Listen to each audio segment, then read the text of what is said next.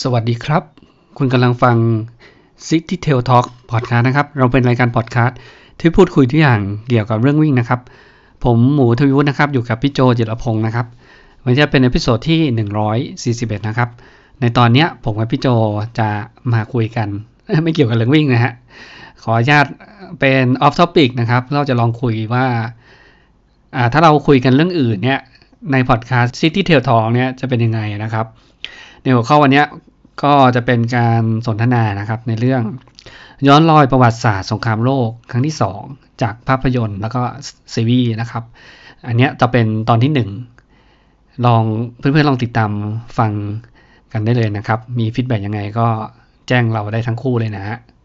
เชิญรับฟังได้เลยครับ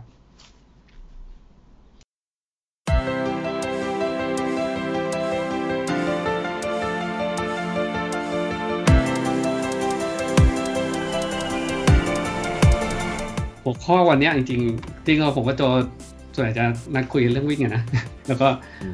ทำพอดคาสต์กันแล้วก็คุยส่วนใหญ่หัวข้อเป็นเรื่องวิ่งนะครับแล้วก็เราก็พยายามจะก็มีขับเฮาเนี่ยเราลองจะคุยเรื่องอื่นที่ไม่ใช่เรื่องวิ่งกันนะครับซึ่งโจเนี่ยเขาก็มีความรอบรู้เรื่องประวัติศาสตร์นะส่วนผมเองเนี่ยผมก็ช่วงที่ผ่านมาว่าผมก็ไปดูหนังเยอะพอดูเยอะผมก็ไปตามดูหนังสงครามโลกนะก็เลยไปที่มาหัวท็อปิกในวันนี้ก็คือเราจะพูดคุยนะครับย้อนรอยประวัติศาสตร์สงครามโลกครั้งที่2โดยเน้นเนื้อหาจากบทภาพยนตร์แล้วก็ทีวีซีรีส์นะฮะครับแต่ว่าวันนี้หมูต้องเป็นหลักแล้วล่ะเพราะว่าผมว่าประวัติศาสตร์ไทยส่วนประวัติศาสตร์โลกนี่พอได้นิดหน่อยแต่ไม่ค่อยเท่าไหร่คงไม่เล่นลงเลยอะเพราะผมไม่ได้รอบรู้เรื่องประวัติศาสตร์โลกนะฮะแต่อาจจะมีเรื่องที่มาว่ามันเกิดสงครามได้ยังไงนิดหน่อยครับเพราะว่ามันก็จะมีหนังที่มีเนื้อหาตั้งแต่ช่วงเริ่มต้นของสงครามโลกอ่ะผมว่าวันนี้เราคุยตั้งแต่เริ่มต้นเลยนะเพราะว่าหมูทำเป็นไทม์ไลน์ใช่ไหมฮะว่าหนังเนี่ยเล่าเหตุการณ์ในช่วงเวลาไหนบ้างก็เอาหนังมันจะสร้างใหม่สร้างเก่าไม่รู้ล่ะแต่ถ้าหนังเนี่ยมันไปพูดถึงเหตุการณ์ในช่วงที่ปีที่เกิดก่อนก็จะหยิบมาพูดก่อนใช่ไหมใช่ครับเพราะผมเห็นหมูทำกันบ้านมาเยอะมากเลยอ่ะโอ้โหแบบว่ามีหนังใหม่ๆแต่ว่าสร้างเหตุการณ์ที่มันต้นสงครามโลกหรือหนังที่เก่ามากเลยแต่ว่าเป็นสร้างเหตุ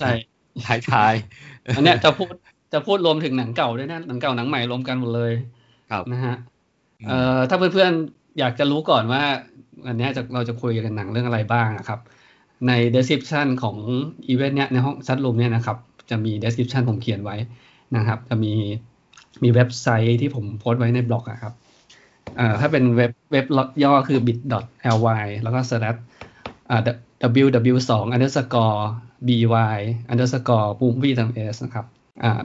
ww2bit.ly นะครับที่เป็นเว็บเอาไว้ย่อ URL ยาวๆนะฮะแล้วก็ ww2 คือ world war2_by_by นะครับแล้วก็ _movie หนังเติม s นะครับก็จะเข้าไปเจอเว็บบอกที่ผมเนี่ยจะพูดเล่าตามนี้เลยนะครับเดี๋ยวขอที่แจ้งก่อนนะครับอันนี้เป็นเนื้อหาที่ผมคุยกับโจนะครับช่วงที่ผมคุยเบื้องต้นเนี่ยผมจะเน้นเล่าแล้วก็อธิบายหนังแต่ละเรื่องนะครับว่ามันเนื้อหาเกี่ยวยังไงมันสัมพันธ์สงครามโลกในเหตุการณ์ตอนไหนนะครับตอนช่วงที่ผมคุยกับโจเนี่ยจะมีการบันทึกผมเฉพาะเสียงผมกับเสียงโจนะครับในพอดแคสต์ซึ่งเราจะไปลงในพอดแคสต์นะครับเดี๋ยวพอช่วงหลังนี้ผมจะเชิญทุกท่านมาแชร์ประสบการณ์เพราะว่าอาจจะมีเรื่องอื่นที่อยากจะมาแชร์ใช่ไหมครับที่มาให้เพื่อนๆคนอื่นได้ดูว่ามีเรื่องอะไรอีกที่เราไม่ได้พูดถึงนะครับช่วงหลังที่พอมีผมมุกท่านขึ้นมาเป็นสปีกเกอร์นะครับผมจะไม่ได้บันทึกนะครับรวมถึงเสียงที่บันทึกเนี่ยผมบันทึกกับโจด้วยอีกระบบนึงนะครับผมไม่ได้บันทึกที่Clubhouseนะฮะเพราะนั้นเสียงของผมกับเสียงโจนั้นที่จะถูกบันทึกออกไปที่พอดคาสต์นะครับเพราะนั้นถ้าเกิดเพื่อนบางคนมาฟังพอดคาสต์ย้อนหลังเนี่ยจะมีเฉพาะเสียงผมเสียงโจถ้าบางคนเกิดมีเสียงคำถามระหว่างทางเนี่ยก็จะไม่ได้ยินอย่างนี้แล้วกันนะครับผมมันจะฟังแปลกๆนะครับมาเริ่มกันเลยเพราะผมกลัวเนื้อหามันจะยาวมันเป็นไปได้ว่าวันนี้เราอาจจะคุยไม่ครบอาจจะต้องมาต่อไม่ครบเดี๋ยวเราอาจจะจำกัดเวลาเดี๋ยวคราวหน้ามาคุยต่อเนาะจะได้แบบมีไปเตรียมไปดูกันมาแล้วก็มาคุยกันต่อครับมาเริ่มกันเลยแล้วกันนะมันเกิดขึ้นยังไงนะครับสงครามโลกครั้งที่2เกิดขึ้นเมื่อไหร่ครับสงครามโลกครั้งที่2นะครับก็ขึ้นอยู่กับเราจะนับกันด้วยอะไร ถ้าพูดถึงการสู้รบมันมีกันก่อนหน้าที่จะเริ่มนับนะครับจริงๆมันสาเหตุจริงๆมันก็เกิดมาตั้งแต่สาเหตุมาจากตั้งแต่สงครามโลกครั้งที่หนึ่งสงครามโลกครั้งที่หนึ่งก็คือเยอรมันเป็นฝ่ายแพ้ใช่ไหมตอนนั้นเนี่ยเยอรมันอยู่ยังไม่เกิดนาซีขึ้นมาใช่ไหมเยอรมันอยู่ฝ่ายมหาอำนาจกลางนะครับก็เป็นสรุปสั้นๆว่าเป็นฝ่ายแพ้สงครามนะครับซึ่งการแพ้สงครามนั้นเนี่ยเยอรมันถูกข้อกำหนดของผู้ชนะสงครามตอนนั้นร่างกฎขึ้นมานะครับเรียกว่าสนธิสัญญาแวร์ซายน์ทำให้ประเทศเยอรมันในขณะนั้นเนี่ยโดนค่อนข้างกดขี่ข่มเหงนะครับต้องลดกำลังกองทหารลงนะฮะแล้วก็ต้องจ่ายค่าปฏิกรรมสงครามให้ประเทศผู้ชนะแล้วก็รวมถึงเสียดินแดนต่างๆนะครับประเทศเขาค่อนข้างอดอยากแล้วก็ประมาณปี1920นะครับสงครามโลกครั้งที่1มันจบประมาณ1917-18นะครับส่วนที่จะสัญญาแวร์ซายน์ประมาณ1919นะครับพูดถึงเฉพาะปีคศอย่างเดียวนะครับผมไม่พูดปีพศเลยนะต้องไปบวกกันเองนะครับพอช่วงประมาณปี1920-29ก็จะเกิดภาวะวิกฤตเศรษฐกิจระดับโลกเนี่ยทำให้เยอรมันยิ่งแย่หนักเข้าไปใหญ่อันเกิดจากสงครามโลกครั้งที่1ใช่ก็เป็นทั้งโลกอ่ะเศรษฐกิจแย่แล้วก็แย่อยู่แล้วถ้าช่วงนั้นเมืองไทยเนี่ยก็น่าจะประมาณรัชกาลที่7ครับรัชกาลเพราะว่าหลังสงครามโลกครั้งที่1เนี่ยประมาณรัชกาลที่6แล้วก็เป็นพอหลังจากนั้นก็จะประมาณรัชกาลที่7เพราะว่าส่งผลกระทบต่อกับเมืองไทยอย่างรุนแรงใช่ไหมครับเพราะว่าเขาเรียกว่า world depressionคือเศรษฐกิจไทยแล้วก็ข้าราชการไทยในยุคนั้นก็ถูกดุลนะฮะถ้าใครไปดูอะไรนะ4แผ่นดินนะฮะคุณเปรมของแม่พลอยนะฮะก็ถูกดุลคือออกจากราชการนะครับช่วงนั้นก็เหมือนกับเป็นเขาเรียกว่าเป็นปัจจัยหนึ่งที่นำไปสู่การเปลี่ยนแปลงการปกครองพ.ศ. 2475นะฮะหรือ1932เดี๋ยวผมพอดีอาจจะเชื่อมโยงให้เห็นช่วงเวลาของไทยอาจจะทำให้เดี๋ยวโจจะแมปทำลายที่ผมเล่าในสงครามโลกเลยจะเกิดที่ยุโรปนะโจจะเอาช่วงเวลานั้นตรงนั้นเมืองไทยมีอะไรอยู่เดี๋ยวโจจะเสริมระหว่างทางนะครับก็มาที่ประมาณ1930กว่าต้นเนี่ยเกิดพรรคแรงงานเยอรมันขึ้นมาช่วงนั้นเนี่ยก็คือพรรคนาซีนี่เองนะครับซึ่งพรรคนาซีที่เกิดขึ้นตอนแรกเนี่ยยังไม่มีฮิตเลอร์นะฮิตเลอร์เนี่ยมาสมัครเข้าร่วมพรรคทีหลังนะครับซึ่งพรรคนาซีเนี่ยก็ออกนโยบายอะไรนะจะให้ประชาชนอยู่ดีกินดีขึ้นมาประชานิยม ประชานิยมแล้วก็เศรษฐกิจก็ดีขึ้นแบบปิดหูปิดตานะครับแล้วก็จนอดอล์ฟ ฮิตเลอร์เนี่ยก็ขึ้นมาเป็นผู้นำพรรคตอนขึ้นเป็นผู้นำพรรคก็เป็นนายกรัฐมนตรีก็เป็นผู้บริหารที่อยู่ภายใต้ประธานาธิบดีอีกทีหนึ่งนะครับตอนนั้นก็เจอว่าตอนลงไปลงเลือกตั้งแล้วสู้ไม่ได้แต่ว่าคนที่ได้ช่วงแรกสู้ไม่ได้เชิญมาเป็นให้มาเป็นนายกรัฐมนตรีเพราะว่าได้รับคะแนนเสียงแบบว่าเยอะมากแพ้ไปไม่เยอะเขาก็เลยเอามาเป็นผู้ว่าเป็นนายกครับก็ได้รับความนิยมขึ้นมาเรื่อยๆซึ่งพอฮิตเลอร์เนี่ยเขาก็จะมีนโยบายรู้สึกว่าประเทศเยอรมันในช่วงเวลาเนี้ยโดนกดขี่ข่มเหงนะครับเขาเองก็คือทำการฉีกสนธิสัญญาแวร์ซายน์ว่าห้ามประเทศเยอรมันเนี้ยสะสมทหารใช่ไหม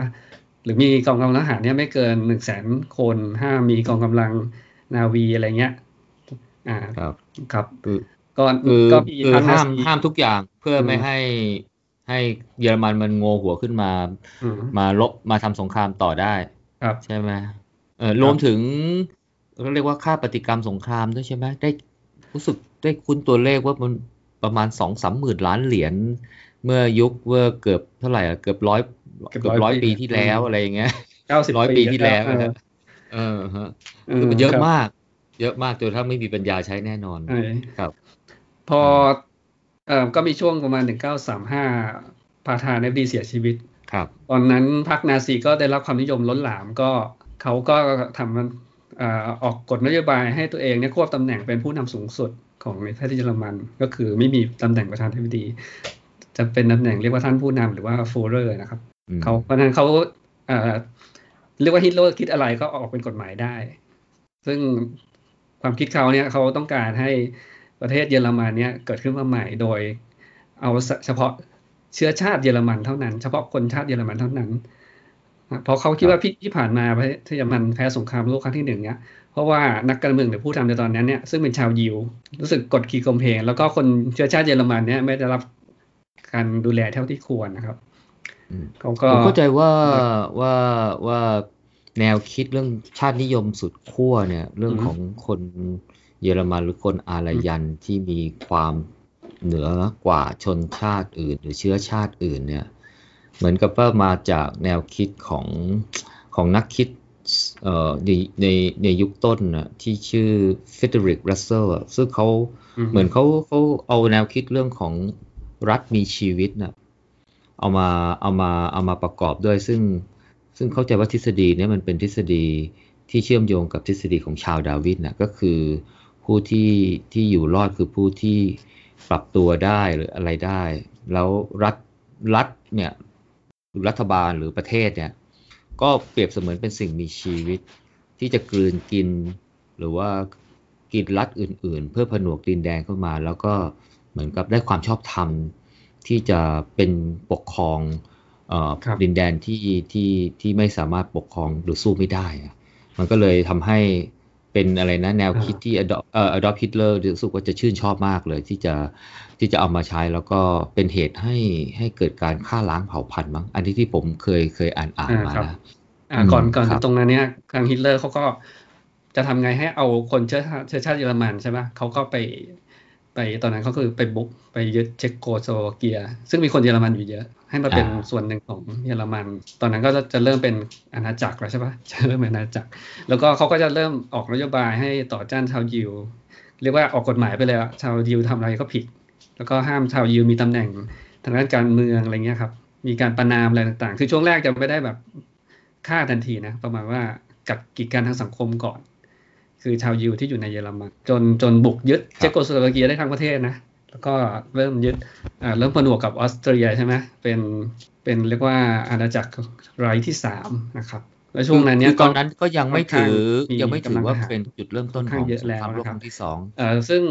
คนที่ดูแลเรื่องสนธิสัญญาแวร์ซายคือ League of Nations ตอนนั้นคือยังถึงแม้เข้าไปบุกรุกนะแต่เรียกว่า League of Nations ที่ทำหน้าที่ดูแลประเทศไหนที่ไม่อยู่ในภายใต้สนธิสัญญาแวร์ซายที่เซ็นไว้อะเขาก็มาดูแลใช่ป่ะแต่คนที่ดูแลคือใครก็คือฝรั่งเศสกับอังกฤษใช่ไหมซึ่งเขาก็ทำได้ก็แค่เตือนนะอยู่นะไปละเมิดกฎข้อนี้นะเยอรมันทำไมอ่ะก็ละเมิดไม่เห็นเป็นไรลาออกเลยจากสันนิบาตชาติก็ไม่เกี่ยวอะไรกันอะไรเงี้ยไม่สนอะไรเงี้ยครับก็มีช่วงที่ตรงนึงที่เป็นเรียกว่าเริ่มจะเป็นจุดแตกหักของสงครามโลกก็คือเขาไปบุกประเทศโปแลนด์ซึ่งมีคนยิวอยู่เกินครึ่งประเทศนะครับคือการบุกครั้งนี้นับเป็นการเริ่มต้นจุดเริ่มต้นของสงครามโลกครั้งที่2ใช่ไหมเป็นจุดเริ่มต้นเพราะว่าตอนจริงๆก่อนที่เขาไปยืนเนี่ยเยอรมันตอนนั้นเขาก็กลัวรัสเซียเขาก็คือรัสเซียตอนนั้นก็เป็นมหาอำนาจใช่ไหมมีกองกำลังก็เยอะเรียกว่าเยอะกว่าประเทศใหญ่โตกว่าคือตอนไปบุกโปแลนด์เนี่ยเขาก็ไปคุยรัสเซียนะอย่ามาทำอะไรฉันนะฉันจะบุกโปแลนด์แต่ถ้าท่านบุกแล้วเนี่ยอยู่เอาไปด้านตะวันออกโปแลนด์ตะวันออกแต่เขาจะยึดโปแลนด์ตะวันตกอะไรเงี้ยคือเมืองหลวงก็อยู่ในฝั่งที่เขาต้องการนะเมืองวอร์ซออะไรเงี้ยซึ่งตอนนี้ประเทศโปแลนด์เนี่ยก็คือเป็นพันธมิตรกับอังกฤษแล้วก็ฝรั่งเศสพอบุกยึดวันแรกเนี่ยอังกฤษยื่นคำขาดเลยให้ถอนกำลังออกภายในอีก24ชั่วโมงถ้าไม่ถอนออกถือว่าเราจะประกาศสงครามกันเยอรมันก็ไม่สน ก็ไม่ถอนก็บุกต่อนะครับซึ่งตอนนั้นเนี่ยจริงๆอังกฤษก็เข้ามาช่วยร่วมรบนะแต่ก็ไม่ได้สู้อะไรเยอรมันได้หรอกเพราะตอนนี้เยอรมันเนี่ยมีทั้งกองทัพอากาศใช่ป่ะลุฟฮันเฟอร์ที่เป็นกองทัพอากาศของเยอรมันเครื่องบินเขาก็แข็งแรงใช่ไหมโกดแบบบินเข้าไปถล่มก่อนแล้วก็เอากำลังทหารเข้าไปยึดมีรถถังอีกอะไรเงี้ยซึ่งโปแลนด์ไม่ทางสู้ได้เลยแล้วตอนนั้นนายกรัฐมนตรีของอังกฤษยังไม่ใช่เชอร์ชิลด้วยใช่ไหมเป็นเนวิลแชมเบอร์เลน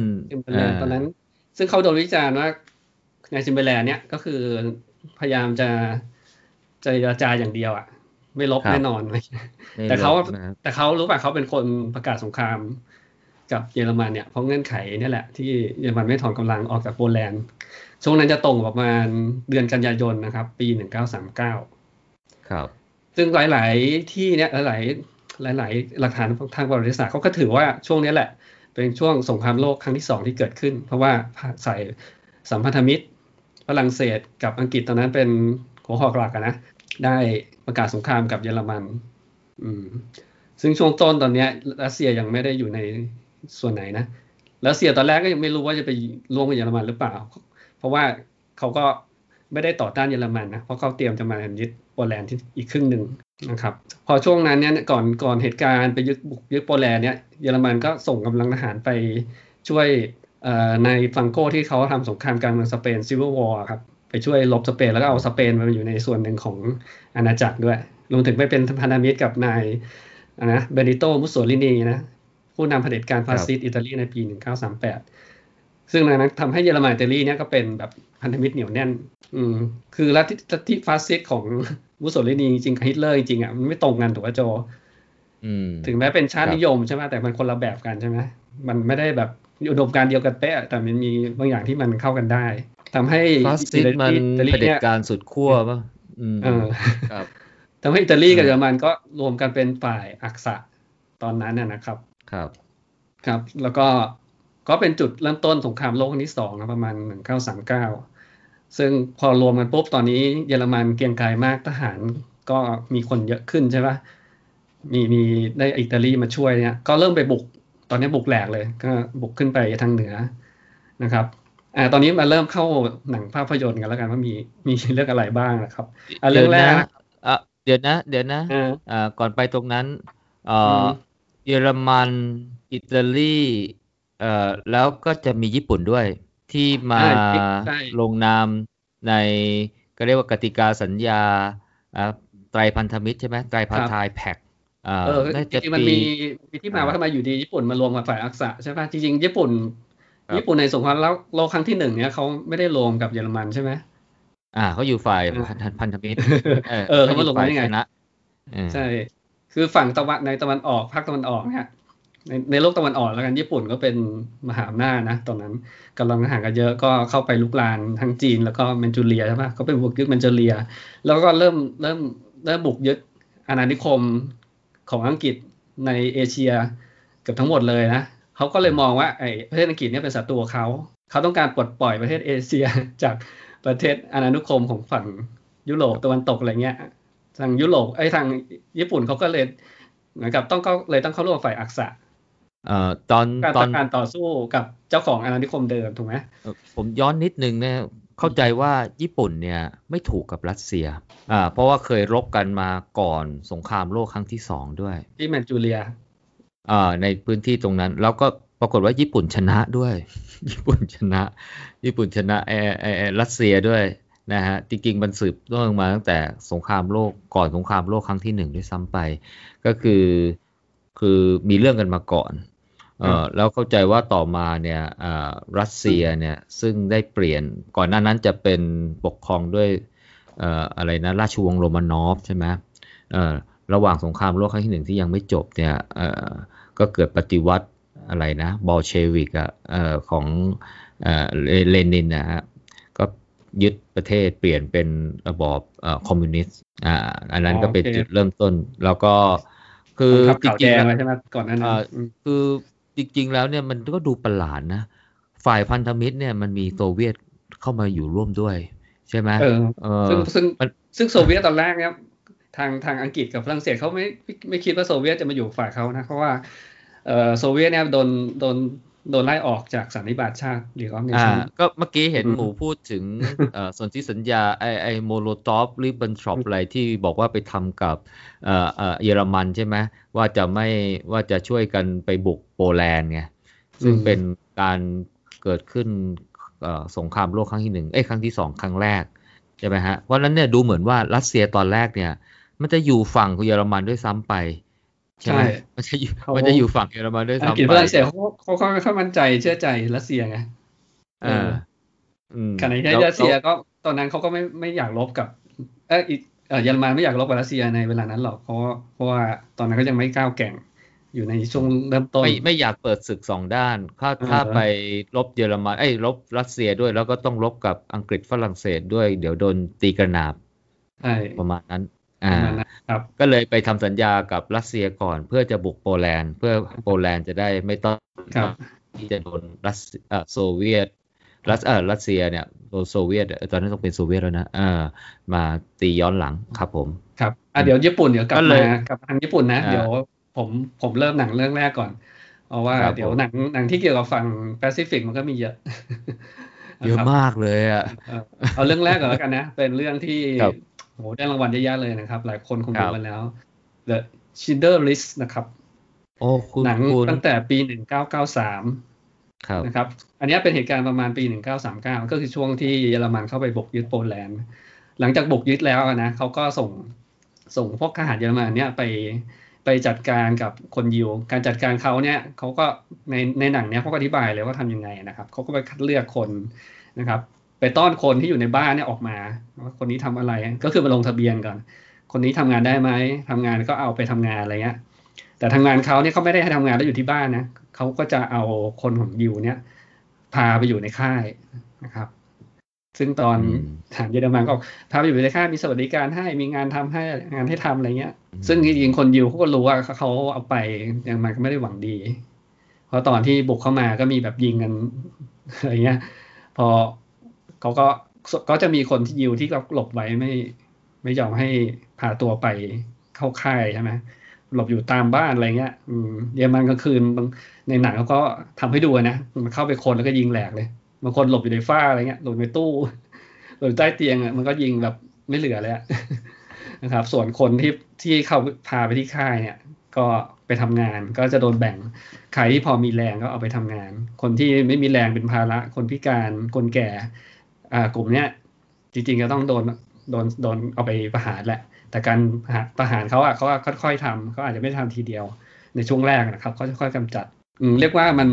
ดูแล้วโหดหูมากเลยหนังเรื่องนี้คือมันอยากยิงใครก็ยิงอ่ะครับยิงชาวยิงคือคนก็ในหนังเนี้ยเขาจะเป็นคนเยอรมันก็คือในชื่อนายออสการ์ชินเลอร์ครับแสดงโดยเลียมเนลสันเนี่ยเข้ามาถึงเมืองคับคูในเมืองในประเทศโปแลนด์นี่แหละที่เยอรมันเข้ามายึดครองครับตัวเขาเองเนี่ยเขาต้องการคือจริงๆเขาเป็นนักธุรกิจมาหากินกับพวกทหารนาซี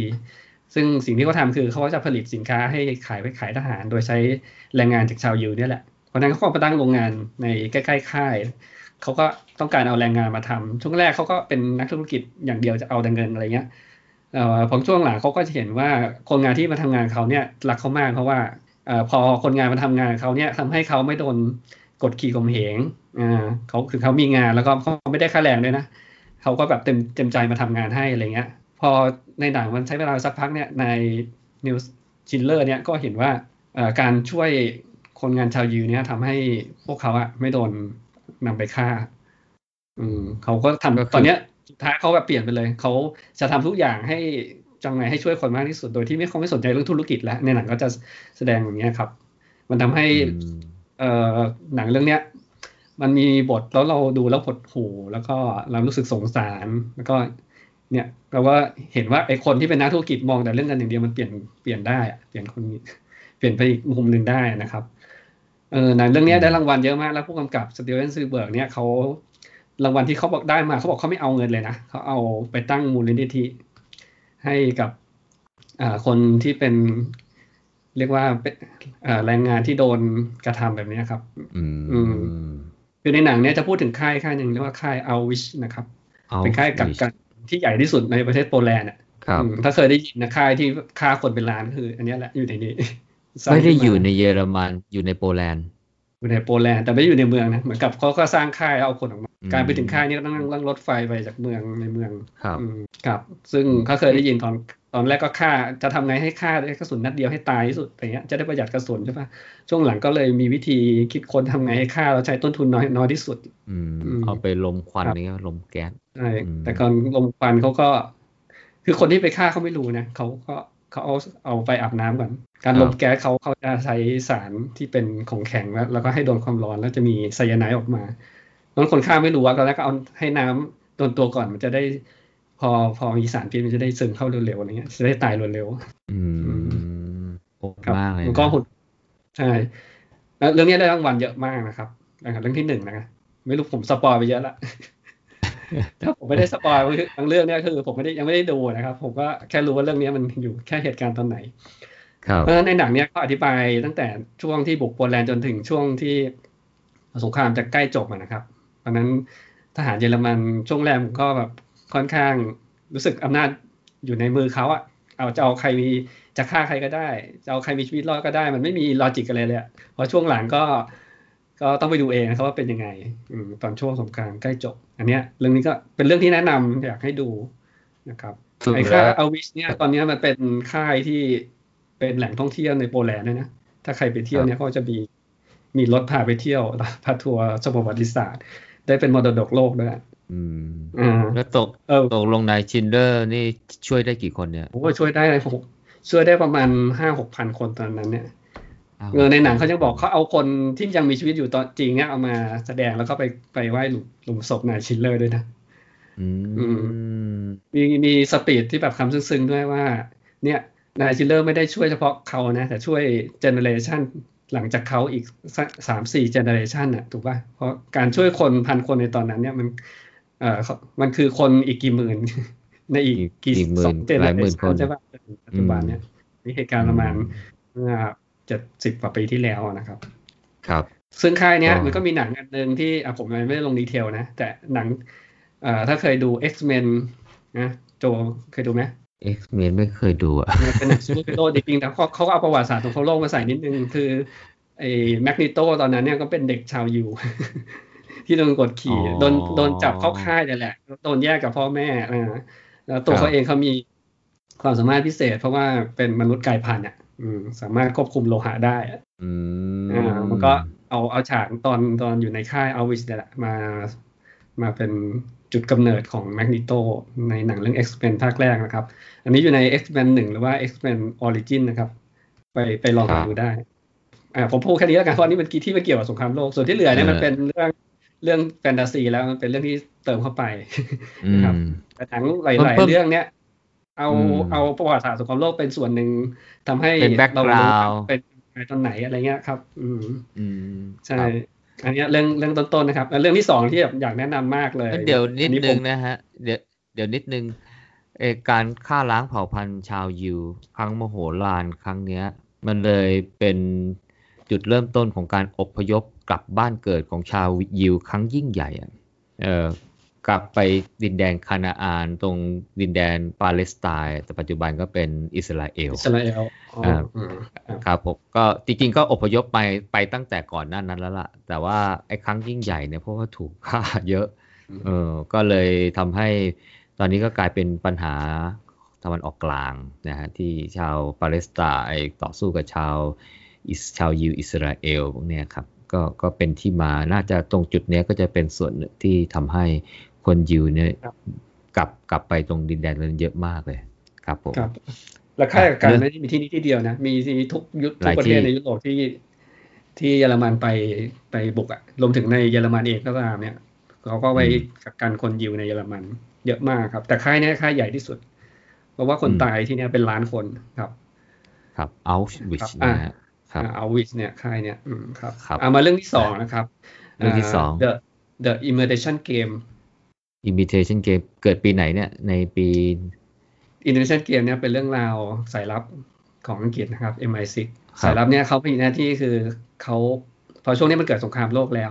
แต่มันก็บุกนู่นแต่นี้ทางอังกฤษตอนนั้นเขาใช้เทคโนโลยีจะทำไงให้รู้ล่วงหน้าว่าเยอรมันจะไปบุกที่ไหนใช่ป่ะก็คือโดยดักฟังขึ้นวิทยุที่เยอรมันส่งแต่เยอรมันเวลาเขาขึ้นเขาส่งข้อมูลไปหาสมมติให้บุกอะไรส่งข้อมูลไปที่เรือดำน้ำไปจมเรือสินค้าอันนี้ อะไรเงี้ยเขาก็ได้ข้อมูลเขาดักได้นะแต่เขาไม่รู้มันคืออะไรเพราะว่าข้อมูลที่ดักได้ที่เยอรมันเข้ารหัสนะครับซึ่งเยอรมันเนี่ยเขาจะมีเครื่องเข้ารหัสเรียกว่าเครื่อง Enigma ไม่รู้เคยได้ยินไหมคุ้นเครื่องนี้มันไม่ได้มีตั้งแต่สงครามโลกครั้งที่2แล้วมันมีนานแล้วมันมีตั้งแต่สงครามโลกครั้งที่1แต่มันถูกพัฒนามาเรื่อยๆนะครับถ้าเห็นในบล็อกเนี่ยมันจะเป็นหน้าตาเครื่องเล็กๆเหมือนเครื่องพิมพ์ดีดนะครับหลักการของมันคือคนส่งสารพิมพ์ตัวอักษรเข้าไป1ตัวนะกดตัวอักษรเหมือนกดพิมพ์ดีดเข้าไปอ่ะมันจะมีสายไฟฟ้าส่งไปที่มอเตอร์เป็นเหมือนมอเตอร์3แกนนะครับแต่ละแกนมอเตอร์เนี่ยจะมีส่งมาที่ตัวอักษร ภาษาอังกฤษ26พยัญชนะเนี่ยก็คือในโรเตอร์จะมี26ไอ้ขั้วไฟฟ้าครับแล้วโรเตอร์นี่มี3อันแต่ข้างในโรเตอร์เนี่ยจะการส่งสัญญาณไฟฟ้าจากซ้ายไปขวาอะไรเงี้ยมันไม่ได้ต่อตรงๆมันจะไขว้กันอยู่ข้างในเพราะฉะนั้นการส่งเข้าไปเนี่ยสมมติกดตัว A เข้าไปมันจะบอกอ่ะมันจะแสดงผลเป็นหลอดไฟขึ้นมาจะเป็นขึ้นตัว T อะไรเงี้ยนี่คือมันจะเข้ารหัสเพราะฉะนั้นเวลาอังกฤษเขาดักข้อมูลได้เป็นข้อมูลที่เข้ารหัสอยู่ The Imitation Game เนี่ยจะเป็นเรื่องราวว่าเขาจะทำไงให้การถอดรหัสเยอรมันจะได้รู้ว่าเนี่ยเยอรมันส่งข้อมูลอะไรซึ่งมันไม่ใช่ง่ายนะตอนนั้นนะครับเขาก็เอาแบบหัวกะทิทั่วประเทศเอามาพยายามแคร็กไอ้ข้อมูลของไอ้เครื่องอิกิม่าเนี่ยแล้วเครื่องอิกิม่าจริงๆอ่ะมันทางชาวโปแลนด์เป็นคนไปขโมยมาให้อังกฤษนะครับแล้วเรียกว่าโปแลนด์เขาทำงานระดับหนึ่งว่าเครื่องนี้มันทำงานแบบไหนอะไรอย่างนี้ครับซึ่งถ้าลองไปดูนะผมสนุกมากเลยอ่ะคือเครื่องเนี้ยมันการเข้ารหัสของมันเนี้ยมันแพทเทิร์นของมันเนี้ยมันเปลี่ยนได้ด้วยนะครับเพราะไอ้โรเตอร์ที่บอก3ตัวเนี้ยมันมีสายไฟฟ้าออกมาข้างนอกนะครับให้เราสามารถตั้งค่าได้อีกนะครับมันจะมีสายไฟกับตัวอักษรเนี้ยเอาไว้ตั้งค่าการตั้งค่าเนี้ยทุกๆเช้าในการส่งข้อมูลเนี้ยจะมีการเปลี่ยนโค้ดเหมือนกับเปลี่ยนคีย์เปลี่ยนกุญแจวันนี้นะใช้คีย์นี้การเข้ารหัสจะเป็นแบบหนึ่งพรุ่งนี้ก็อีกเปลี่ยนคีย์อีกอันหนึ่งเพราะฉะนั้นทุกวันนี้24ชั่วโมงเนี่ยมันจะเปลี่ยนคีย์คือแต่ละวันอาจจะมีสูตรการถอดรหัสไม่เหมือนกันแต่การเปลี่ยนคีย์ตอนนั้นเนี่ยมันไม่มีอินเทอร์เน็ตนะมันทำยังไงมันน่าสนใจว่ะแต่ตอนนั้นมันมีระบบวิทยุกระจายเสียงของเยอรมันก็ประกาศก็เป็นข้อความทั่วไปมีพยากรณ์แล้วก็ลงท้ายสดุดีฮิตเลอร์อะไรเงี้ยซึ่งตอนนั้นพระเอกที่แสดงโดยนายเนี่ยเบเนดิกเคยดูไหมคนนี้เป็นคนอังกฤษเลยชอบเล่นหนังอังกฤษเล่นเป็นเชอร์ล็อกโฮมแล้วก็เล่นเป็นเนี่ยด็อกเตอร์สเตรนจ์ใน MCU ชัดโจจะไม่ได้ดูใช่ไหมด็อกเตอร์สเตรนจ์คือหมอแปลกหมอแปลกคนที่ไล่เวทมนต์เนี่ยนี่เขาจะเล่นประมาณเล่นเป็นเกี่ยวกับหนังอังกฤษสำเนียงเขาเป็นสำเนียงอังกฤษเลยครับคือเป็นตัวแสดงที่เป็นที่บอกว่าคนนั้นเป็นคนอังกฤษอย่างนี้ก็แซงเป็นเจมส์บอนด์ได้สิเนี่ยไม่ได้แซงเจมส์บอนด์แต่ในเรื่องนี้เขาแสดงเป็นนักคณิตศาสตร์ไม่หมายความว่าเป็นคนอังกฤษก็แสดงเป็นเจมส์บอนด์ชื่ออารันทัวริงครับอารันทัวริงเนี่ยคนนี้มีจริงนะคนนี้คือคนที่ถอดรหัสเลยในเรื่องเขาอธิบายว่าเนี่ยเขาใช้วิธีอะไรในการถอดรหัสเขาก็สร้างเครื่องมือขึ้นมานะครับตอนนั้นไม่มีคอมพิวเตอร์นะจะทำไงให้ถอดรหัสขึ้นมาเนี่ยเขาก็ต้องพยายามเอาเครื่องถอดรหัสโดยการใช้มอเตอร์ไฟฟ้าหมุนตัวอักษร A ถึง Z เปลี่ยนไปเรื่อยๆถ้าตรงรหัสเนี่ยมันก็จะหยุดเครื่องจะหยุดหมุนแต่ที่เขาไม่สามารถแก้ไขเรียกว่าแคร็กโค้ดที่เข้ารหัสได้เนี่ยเพราะเขาไม่รู้ว่ามันถูกเอนคริปต์แต่ละวันเนี่ยมันด้วยข้อความอะไรไงซึ่งเครื่องเนี่ยถ้าปกติเขาบอกว่าต้องใช้วิธีการถอดเนี่ย159 ล้านครั้งถึงจะถูกนะถ้าเดาอ่ะโอกาสเดาถูกอ่ะมีเท่านี้แล้วก็บอกว่าโค้ดที่บอกว่าคีย์จะถูกเปลี่ยนทุกวันตอนเช้าอันนี้ที่เขาปวดหัวว่าทำยังไงนะครับงั้นต้องลองไปดูหนังเองว่าเขาแคร็กตรงนี้ออกมาได้ยังไงก็ต้องมีไอเดียหนึ่งที่เกิดขึ้นมาสรุปว่าเขาถ้าสปอยเขาก็คิดค้นออกมาได้อ่ะคิดค้นการถอดรหัสได้นะครับ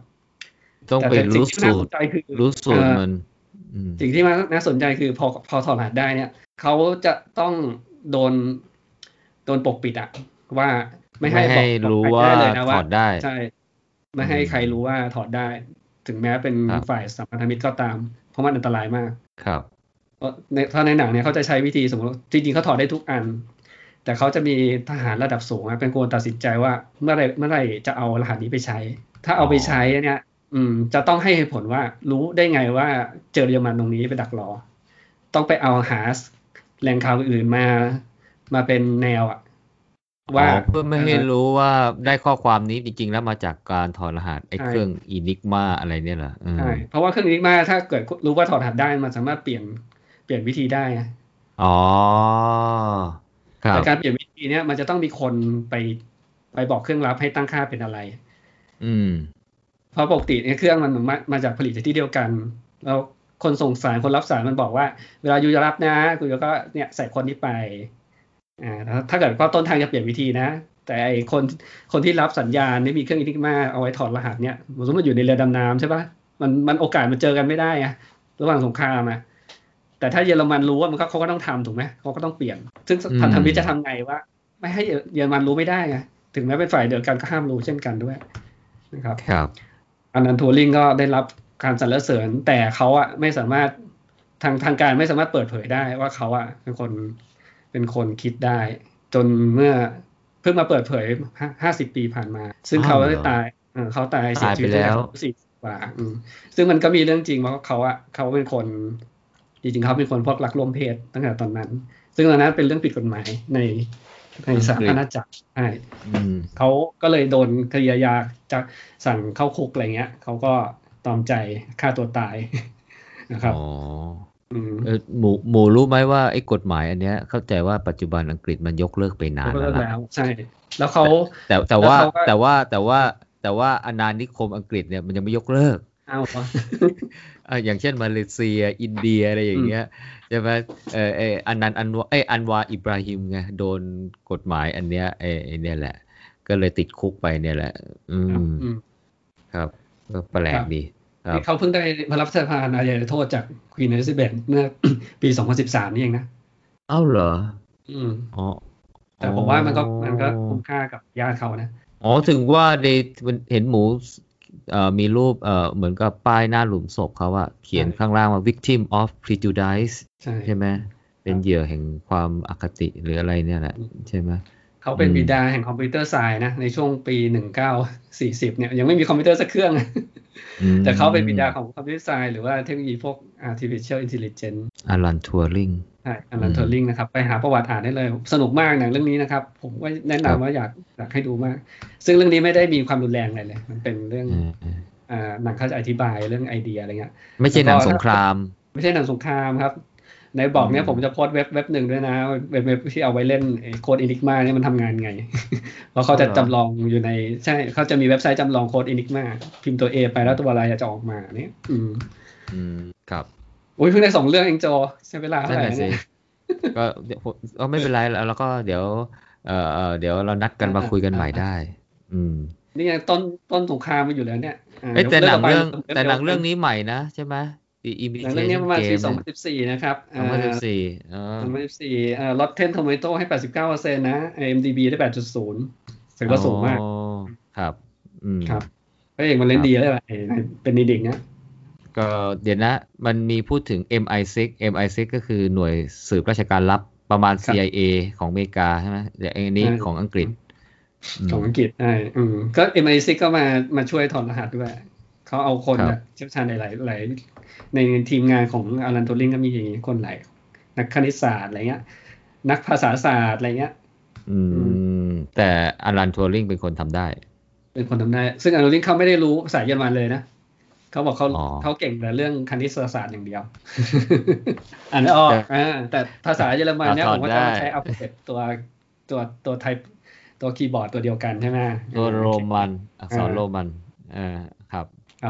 เรื่องถัดไป The Pianist อันนี้เรื่องนี้มันคล้ายกับ Schindler's List The Pianist เนี่ยเป็นนักเปียโนมันคล้ายกันแล้วก็เรื่องนี้ก็ได้รางวัลเยอะก็เป็นประวัติของนักเปียโนชาวโปแลนด์อะว่าพอโดนจับแล้วเขาทำไงเขาต้องแล้วเขาหนียังไงคือในเรื่องเขาอะเขาหนีทหารเยอรมันเขาหนีไปเรื่อยๆแล้วเขาก็โดนแยกออกมาอะไรเงี้ยครับมันก็จะเป็นเขาเป็นยิวแน่นอนครับคือเรื่องนี้ผมไม่ได้ดูผมก็เลยอาจจะเล่าได้คร่าวๆประมาณนี้แต่ก็เป็นเรื่องที่ได้รับความนิยมแล้วก็เรตติ้งเนี่ยไม่เรียกว่าน้อยกว่า Schindler's List นิดหน่อยเองนะครับRotten Tomato 95% นะ IMDb 8.5 นะครับพอช่วงเนี้ยในช่วงที่เยอรมันพอบุกหลังจาก1940ใช่ป่ะก็เริ่มบุกขึ้นเหนือพอบุกขึ้นเหนือคือเขาต้องการวัตถุดิบมาผลิตพวกอาวุธสงครามรถถังอะไรเงี้ยก็ต้องไปเอาแร่เหล็กจากสวีเดนก็ต้องไปยึดไปบุกแต่จะไปสวีเดนต้องผ่านเดนมาร์กก่อนเดนมาร์กนี่อยู่เหนือเยอรมันใช่ป่ะก็ต้องไปยึดเดนมาร์กนี่สู้ไม่ได้เลยแป๊บวัน2วันก็แพ้ละแล้วก็แต่ตอนที่จะบุกสวีเดนเนี่ยอันนี้อังกฤษรู้ตัวแล้วก็อังกฤษก็ไปช่วยแต่สุดท้ายก็ช่วยไม่สำเร็จนะครับแล้วก็ประเทศนอร์เวย์ก็ตกเป็นภายใต้นิคมของเยอรมัน ตอนนั้นเข้าใจว่ายังเป็นแชมเบอร์เลนอยู่นะยังไม่ใช่เชอร์ชิลมาก็ยังอ่อนแออยู่นะจะเอาเหล็กมาจากไหนอ่ะตอนทำอาวุธสงครามทำสร้างเรือดำน้ำอะไรเงี้ยก็ต้องใช้แต่เหล็กใช่ป่ะครับในช่วงเวลานั้นเนี่ยก็พอปี1940ก็เป็นการเปลี่ยนนายกรัฐมนตรีของอังกฤษนะครับเนวิลแชมเบอร์เลนเป็นวินสตันเชอร์ชิลเนี่ยคนนี้เป็นคีย์หลักเลยอ่ะนะคนนี้เป็นพระเอกในสงครามโลกครั้งที่2อ่ะใช่เป็นตัวหลักเลยอ่ะเพราะฉะนั้นจะมีหนังเกี่ยวกับวินสตันเชอร์ชิลนะครับเดี๋ยวรอฟังครับพอตอนนี้ฝั่งอเมริกาเนี่ยจะเป็นธีโอดอร์รูสเวลล์นะใช่ไหมรูสเวลล์นานจนช่วงท้ายเลยครับใช่ตายก่อนอะตอมอีกเพราะว่าคนที่ทิ้งระเบิดปรมาณูที่ญี่ปุ่นเนี่ยไม่ใช่รูสเวลล์ไงคือถ้ารูสเวลล์ไม่ตายเนี่ยผมว่าญี่ปุ่นมันไม่โดนแน่เลยเพราะอีกคนมันขึ้นมาปุ๊บมันซัดเลยนะเดี๋ยวจะเฮนรี่ทรูแมนทำลายตอนนี้เราจะคุยกันว่าในชื่ออีกทีนึงฮะนี่มีเกรดด้วยนะว่ารูสเวลล์ตายยังไงด้วยทำไมถึงตายด่วนฉับพลันครับอันนี้ปลูกถึงตอนที่วินสตันเชอร์ชิลมาเป็นนายกอังกฤษแล้วช่วงนั้นพอยึดเยอรมันยึดนอร์เวย์ใช่ป่ะอันนี้ก็ได้ใจก็ต้องไปยึดฝั่งตะวันตกให้หมดประเทศที่เยอรมันแค้นที่สุดคือประเทศอะไรโจเยอรมันแค้นสุดฝรั่งเศสมั้งใช่เพราะว่าส่วนที่สัญญาแวร์ซายเนี่ยทำที่แวร์ซายเนี่ยแค้นสุดยังไงก็ต้องยึดให้ได้นะครับตอนที่เขายึดฝรั่งเศสยุโรปตะวันตกเนี่ยอิตาลีก็มาช่วยยึดฝรั่งเศสอีกด้านนึงด้วยเพราะฉะนั้นก็ยึดฝรั่งเศสเบลเยียมเนเธอร์แลนด์ลักเซมเบิร์กนะครับซึ่งฝรั่งเศสเนี่ยรู้อยู่แล้วว่ายังไงเยอรมันก็ต้องบุกสักวันหนึ่งนะครับพรมแดนฝรั่งเศสด้านที่ติดเยอรมันเนี่ยเรียกว่าทำป้อมปืนใหญ่ใหญ่มากอ่ะใหญ่เหมือนใหญ่กว่าป้อมปืนใหญ่รถถังอ่ะแบบทำเป็นเพอร์มาแนนต์เลยนะมีป้อมอย่างจังหนาแน่นเลยอ่ะแต่ปรากฏว่าไงปะเยอรมันไม่บุกทางนั้นเยอรมันไปบุกเข้าทางเอปาฮาเนมอะไรอ่ะที่ป่าดงดิบเลยอ่ะแล้วก็บุกเข้ามาทางนั้นไม่คิดว่าจะมาได้โดนตีแตกนะครับไอแนวป้องกันแมกนีโตที่เรียกว่าไอที่เป็นป้อมปืนนะครับไอป่าอาร์เดียนเนี่ยมันเป็นป่าที่เป็นป่าดงดิบเลยอะในช่วงเวลานั้นเนี่ยซึ่งเขาก็คาดการณ์ว่ายังไงไม่ควรจะเข้ามาทางนี้ได้ไงป่าดงดิบแล้วก็เขาก็สูงชันอะไรเงี้ยมันจะเอารถถังเข้ามายังไงอะไรเงี้ยก่อนเข้ามาได้นะครับพอบุกยึดฝรั่งเศสแล้วจริงๆอันนี้หนังเรื่องไหนเนี่ยนี่หนังเรื่องไหนกำลังจะพูดต่อไปอ๋อกำลังพูดต่อไปอันนี้ออกจากเรื่องหนังแล้วผมพอช่วงมาปูเรื่องงั้นเดี๋ยวผมเพิ่มนิดนึงทำไมฝรั่งเศสกับเยอรมันเนี่ยมันแหมมันไม่ถูกกันอย่างรุนแรงรู้ไหมมันตั้งแต่สงครามโลกครั้งที่1ใช่ไหมเขาก็มันตั้งแต่ก่อนสงครามโลกครั้งที่1เพราะว่ามันเหมือนกับเป็นแย่งกันเป็นใหญ่นะระหว่างจักรวรรดิเยอรมันนะเมื่อก่อนชื่ออะไรก็ไม่รู้ว่าปรัสเซียมั้งเคยยินป่ะ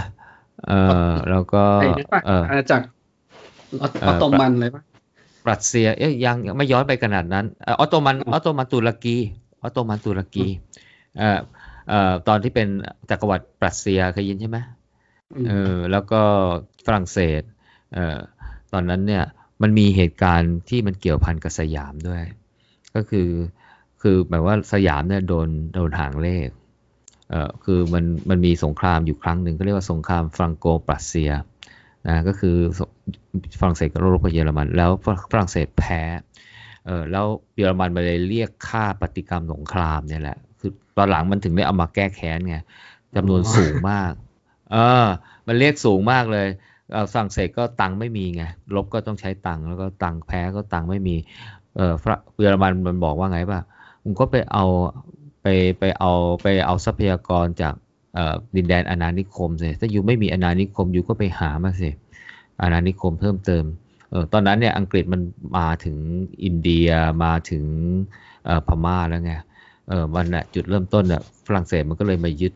อินโดจีนเนี่ยยึดเวียดนามยึดลาวยึดเขมรแล้วก็เกิดเหตุการณ์รศ.112มันจะมายึดสยามอันเกิดจากที่หาตังไปใช้หาตังไปใช้ปรัสเซียหาตังไปใช้เยอรมันไงมันเลยแค้นกันมาตั้งแต่นู้นนะสมัยรัชกาลที่5เนี่ยอันนี้เราพูดถึงสงครามโลกครั้งที่2นี่รัชกาลที่8นะอันนั้นเรื่องของสงครามโลกครั้งที่1ก็คือสมัยรัชกาลที่5ไงแต่เหตุการณ์เนี้ยน่าจะเกิดสมัยรัชกาลที่8ใช่ป่ะที่บุกกันสงครามโลกครั้งที่2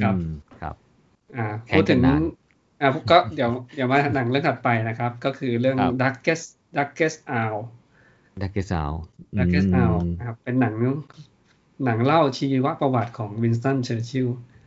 เรื่องนี้ก็ได้รางวัลเยอะนะได้รางวัล Academy Award คือวินสตันถ้าเราดูในหนังเนี่ยคนที่แสดงวินสตัน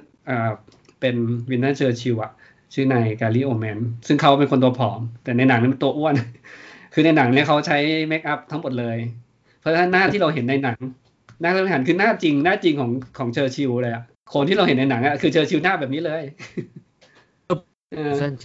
ใช่เพราะเขาใช้เมคอัพทั้งหมดไงคือถ้าโจจำไอ้ดาราที่ชื่อแกรี่โอแมนเนี่ยเขาเล่นหนังแบทแมนบิกินแบทแมนดาร์กไนท์เป็นแสดงเป็นเนี่ยตำรวจเป็นตำรวจกอร์ดอนชื่อกอร์ดอนอ่ะหน้าตาคนละแบบเนี่ยหน้าตาผอมๆอันนี้เขาก็เล่นดีนะเคยดูไหมแบทแมนบิกินเป็นตำรวจคู่หูแบทแมนอ่ะเป็นคือแบทแมนนั่นเขาไว้ใจนะบูสเวย์เนี่ยเขาไว้ใจแล้วก็มาคุยกับเนี่ยตำรวจกอร์ดอนเนี่ยเนี่ยแหละคนแสดงคนเดียวกันนะครับแต่ในเรื่องคนอื่นมีตั้งเยอะแยะไม่เอามาเล่นทำไมเขาดูที่การแสดงต้องไปดูเองว่าเขาแสดงได้ดีขนาดไหนนะครับแกรี่โอแมนเนี่ยถึงแม้ทำเป็นเมคอัพเนี่ยคือเรื่องเนี้ยมันไม่ได้เน้นเรื่องแอคชั่นแต่จะเป็นเน้นเรื่องชีวประวัติในการตัดสินใจเรื่องต่างๆของเชอร์ชิลในช่วงสงครามโลกนะครับว่าแต่ละเหตุการณ์เนี่ยเขาต้องตัดสินใจไงเพราะฉะนั้นในหนังเนี่ยจะมีเรียกว่าโคดสปีดของเชอร์ชิลเรื่องจริงขึ้นมาให้เราอยู่ในหนังครับอันในเรื่องเล่าเรื่องย่อๆหน่อยสิก็จะเป็นช่วงแรกเนี่ยคือเชอร์ชิลก็ไม่ได้รับความมั่นใจหรอกจากรัฐมนตรีคนอื่นๆนะแต่คนอื่นเขาก็จะบอกให้เราควรจะไปเจรจาต่อรองนะกับคนเยอรมันนะจะไปลบเราสู้เขาไม่ได้นู่นนี่นั่นอะไรเงี้ยเชอร์ชิลก็บอกจะไปต่อรองอะไรเนี่ยมันเป็นสิงโตที่กำลังจะคาบเราอยู่ในหัวไปต่อรองกันได้ไงตลกดีอ่ะคือทุกคนในครม.นี่เขาแสดงทุกคนในครม.นี่แบบปอดแหกกันหมดแล้วนะใช่ไหมใช่คือเรียกว่าอังกฤษเนี้ยอยู่ได้เพราะว่าอะไรวะบอกเพราะมีอิสราเอลกั้นอยู่ถ้ามีพรมแดนติดฝรั่งเศสเนี่ยคงโดนบุกเลยเข้ามานานแล้วอะไรเงี้ยนะครับในช่วงเวลาที่เขาเข้ามาเนี่ยก็เป็นช่วงที่พอเยอรมันยึดฝรั่งเศสได้ใช่ปะถ้าเกือบจะเบ็ดเสร็จเนี่ยในช่วงนั้นจริงๆก็มีทหารพันธมิตรเข้าไปลบช่วยฝรั่งเศสอยู่เยอะนะมีคนอยู่ถึง 3-4 แสนคนเยอรมันก็บุกเข้ามาจนสุดอันนี้ก็จะเป็นหนังเรื่องถัดไปนะครับก็จริงมันเป็นช่วงเวลาเดียวกันกับ Darkest Hour ก็คือเรื่องดันเคิร์กนะครับเป็นเรื่องราวทหาร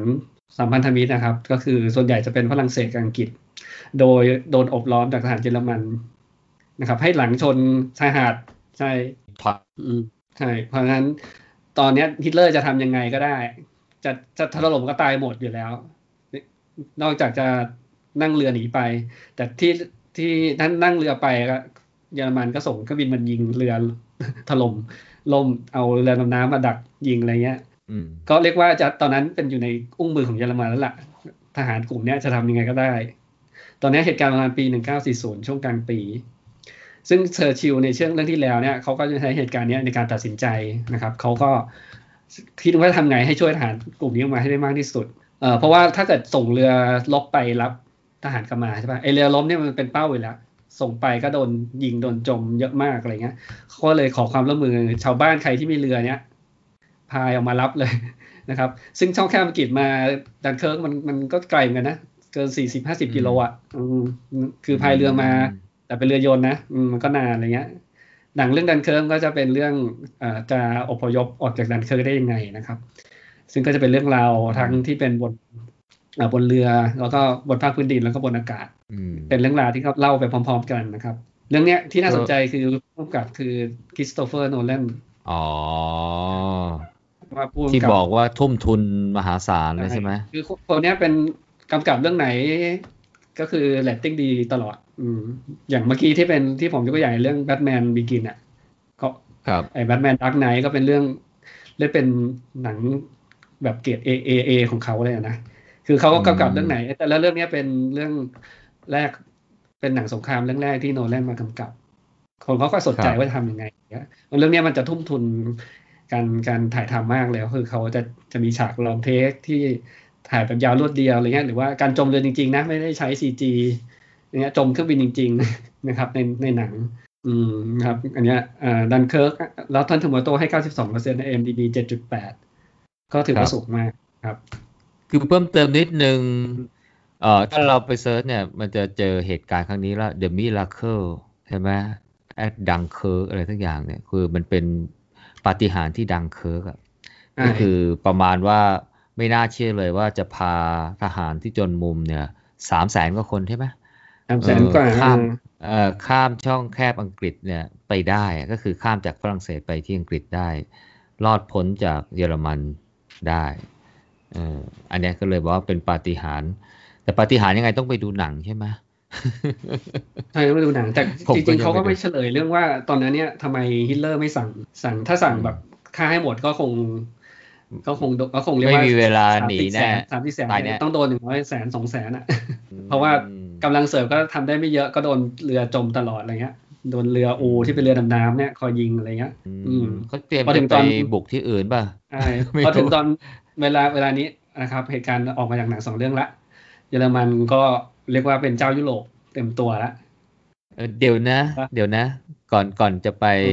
ต่อใน Darkest Hour เนี่ยได้ยินว่ามีฉากที่ทำให้เชอร์ชิลเนี่ยตัดสินใจกูลุยแน่นะถึงแม้ว่าคนรอบข้างจะปอดแหกกันหมดใช่ไหมเขาทำยังไงอ่ะเขาให้สปีดว่ายังไงก็ต้องสู้เขาบอก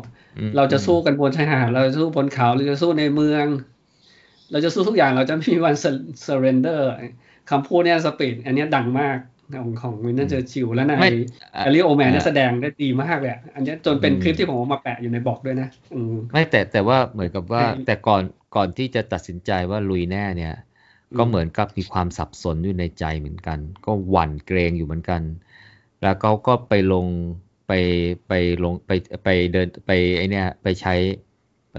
ขึ้นรถไฟใต้ดินในทูบอ่ะใช่ไหมมีฉากนี้ไหมมี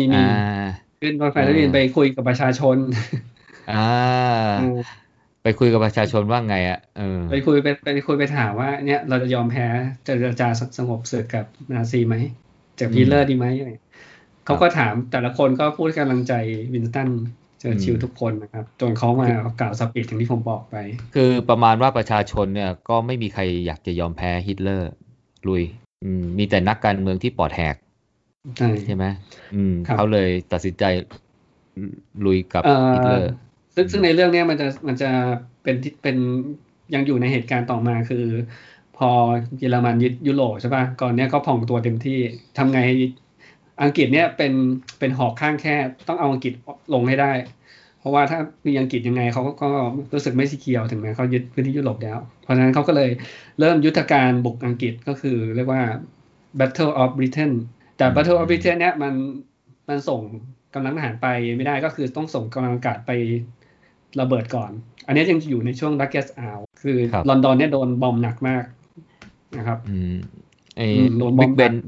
กเบนโดนไหมสะพานอะไรโดนไหมสะพานไม่โดนมั้งไม่โดนแต่คือจริงๆฮิตเลอร์ต้องการบอมเพื่อให้เชอร์ชิลเนี่ยเจรจาสงบศึกต้องการบอมเพื่อเจรจาสงบศึกแต่ตอนนั้นเนี่ยอังกฤษก็มีกองทัพอากาศแข็งแกร่งนะ RAF เนี่ย Royal Air Force อังกฤษเนี่ยคือนักบินช่วงแรกเนี่ยก็เรียกว่าสู้กันด้วยกลยุทธ์ส่วนเยอรมันเนี่ยเครื่องบินดีกว่าเครื่องบินเยอรมันดีกว่าแล้วก็นักบินเนี่ยมีประสบการณ์เยอะกว่าเยอะเพราะว่าลบไปเยอะใช่ป่ะไปลบโปแลนด์แล้วก็ไปลบหลายที่เป็นบุกคนอื่นเนี่ยก็ใช้กองทัพอากาศบูฟอนเฟอร์เนี่ยบุกเข้าไปก่อนนะครับไปทิ้งระเบิดแล้วก็มีเครื่องบินทั้งเครื่องบินทิ้งระเบิดแล้วก็เครื่องบินขับไล่แต่ทั้งหมดตอนนี้ไม่มีเครื่องบินไอพ่นนะเครื่องบินในสงครามโลกครั้งที่2ยังเป็นเครื่องบินที่เป็นใบพัดหรือเปล่าฮะใช่เครื่องบินใบพัดไม่มีเครื่องบินไอพ่นนะตอนนั้นซึ่งการทิ้งระเบิดเนี่ยเครื่องบินทิ้งระเบิดกับเครื่องบินขับไล่นะมันคนละแบบกันเครื่องบินทิ้งระเบิดเนี่ยมันจะเป็นลำใหญ่ๆใช่ป่ะจะบินช้าเพราะฉะนั้นมันต้องมีเครื่องบินขับไล่มาคุ้มกันอะไรเงี้ยส่วนอังกฤษเนี่ยใช้หลักกลยุทธ์การสู้ก็คือเขาในหมู่ของเครื่องบินเนี่ยเขาจะมีไม่กี่ลำเขาจะให้ลำหนึ่งเนี่ยให้โดนเยอรมันไปตามลำนั้นก่อนแล้วก็ลำที่เหลือเนี่ยเขาจะเข้าไปสอยข้างหลังกลยุทธ์เขาอะไรเงี้ย แล้วก็ทำไงเขาจะสอยเครื่องบินเยอรมันที่เยอะที่สุดนะครับตอนนั้นเยอรมันเนี้ยพอเครื่องบินมาตกในอังกฤษก็คือพอตกเมื่อไหร่ก็คือแพ้แน่นอนก็คือเครื่องบินนักบินตายแน่นอนอ่ะแต่ถ้าเครื่องบินอังกฤษถูกยิงตกเนี้ยก็จะมีคนมาช่วยใช่ปะแล้วก็ตอนนั้นเนี่ยอังกฤษเนี้ยใช้เทคโนโลยีคือมีระบบแจ้งเตือนมาเพราะว่าเครื่องบินจะบินมาเข้ามาเกาะอังกฤษต้องผ่านช่องแคบอะไรเงี้ยอังกฤษก็มีเริ่มมีการใช้ระบบเรดาร์มาแจ้งเตือนเครื่องบินมาแล้วก็จะได้แบบเตรียมตัวทันก็จะมีไอ้ปืนปตอมายิงอะไรเงี้ยก็เลยสามารถสู้เรียกว่าต่อกรได้เรียกว่าไม่แพ้ครับเอากรอบเอาเวลานั้นเนี่ยทางเยอรมันฮิตเลอร์ก็เริ่มเปลี่ยนก็คือรู้สึกลบกับอังกฤษมันใช้เวลานานเขาเปลี่ยนใจเขาไปทำอะไรวะไม่ชนะสักทีเขาก็เลยย้ายฝั่งไว้เปลี่ยนไปลบกับรัสเซียอันเนี้ยเป็นจุดเปลี่ยนกันได้เรียกว่าปฏิบัติการบาบารัสซาก่อนจะไปตรงนั้นหนัง Darkest Hour นี่ดำเนินเรื่องไปจนจบสงครามโลกเลยปะไม่นะจะน่าจะอยู่ประมาณช่วงต้นๆเองอ่ะไม่นานเท่าไหร่อ๋อแค่ประกาศสงครามก็จบเลยใช่ใช่ประมาณแต่จริงๆประวัติวินเทอร์ชิลอยากให้ไปลองดูเขาเป็นคนที่สปีดเขาเกิดจากเขาเป็นนักเขียนด้วยไงเขาแต่งหนังสืออะไรเงี้ยเขาเคยเป็นทหารแล้วช่วงที่ไปลบอะไรเงี้ยเขาเขียนหนังสือแล้วหนังสือเขาก็ขายดีอะไรเงี้ยได้โนเบลงานเขียนด้วยใช่ไหมมันก็เลยเป็นที่มาว่าสปีดที่เขาพูดเนี่ยมันค่อนข้างได้รับกับกินใจอ่ะแล้วเป็นถือว่าเป็นผู้นำที่ช่วยเปลี่ยนประวัติศาสตร์สงครามโลกคือเชอร์ชิลเนี่ยถือเป็นรัฐบุรุษของอังกฤษแล้วก็นักการเมืองไทยก็ยกย่องนายกบางท่านว่าเป็นวินสตันเชอร์ชิลนะใครยกให้เขาไม่รู้ก็พวกเดียวกันเองฮะยกยอปอบปั้นกันเองแต่ว่ายกให้เป็นเชอร์ชิลเนี่ยมี2คนละที่ผมว่าก่อนหน้านู้นเนี่ยน่าจะสมัยพลเอกเปรมหรือว่าผมไม่แน่ใจหรือว่าพลเอกสุรยุทธ์เนี่ยแหละแล้วก็อีกครั้งหนึ่งก็เนี่ยปัจจุบันเนี่ยเราไปเปรียบเทียบดูว่าวินสตันเชอร์ชิลเนี่ยทำไมถึงได้เป็นรัฐบุรุษของอังกฤษแล้วก็เป็นคนสำคัญเลยว่าคือถ้าคนนี้ไม่สู้เนี่ยสงสัยเยอรมันจะชนะตั้งแต่แรกก่อนที่อเมริกาจะเข้ามาตอนนี้เรายังไม่ได้พูดถึงอเมริกาเลยนะอเมริกาหลังจากนี้นะครับ